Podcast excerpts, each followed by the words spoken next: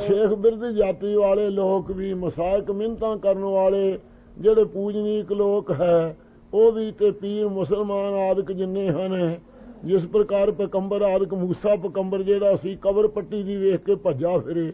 ਉਹ ਕਹਿੰਦੇ ਕਾਦੇ ਵਾਸਤੇ? ਕਹਿੰਦੇ, ਤੇਰੇ ਵਾਸਤੇ। ਜਦੋਂ ਇਸੇ ਤਰ੍ਹਾਂ ਤਿੰਨੀ ਚੌਂ ਥਾਈਂ ਭੱਜਾ ਗਿਆ, ਫਿਰ ਕਿਤੇ ਵੀ ਥਾਂ ਨਾ ਮਿਲਿਆ। ਇੱਕ ਉਸ ਵੇਲੇ ਉੱਠਦਾ ਪਿਆ ਕਰੰਗ ਸੀ, ਉਹਦੇ ਚ 8 ਦਿਨ ਪਿਆ ਰਿਹਾ। 8 ਦਿਨ ਪਿਆ ਰਿਹਾ ਫਰੇਸ਼ਤੇ ਦੇ ਦਰਸ਼ਨ ਤੇ ਕਹਿੰਦੇ, ਮੂਸਿਆ ਇੱਥੇ ਕਿਉਂ ਕਰੰਗ ਚ ਪਿਆ ਕਹਿਣ ਲੱਗਾ ਜੀ, ਮੈਂ ਕਬਰ ਤੋਂ ਡਰਦਾ, ਕਬਰ ਚ ਨਾ ਪਾਇਆ ਜਾਵਾਂ।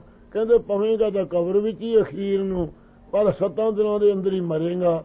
ਇਉਂ ਕਹਿ ਕੇ ਉੱਥੋਂ ਨੂੰ ਕੱਢਿਆ ਸੀ। ਇਉਂ ਪੀਰ ਵੀ ਮੌਤ ਤੋਂ ਡਰਦੇ ਹਨ। ਮਸਾਕ ਮਿੰਤਾਂ ਕਰਨ ਵਾਲੇ ਵੀ।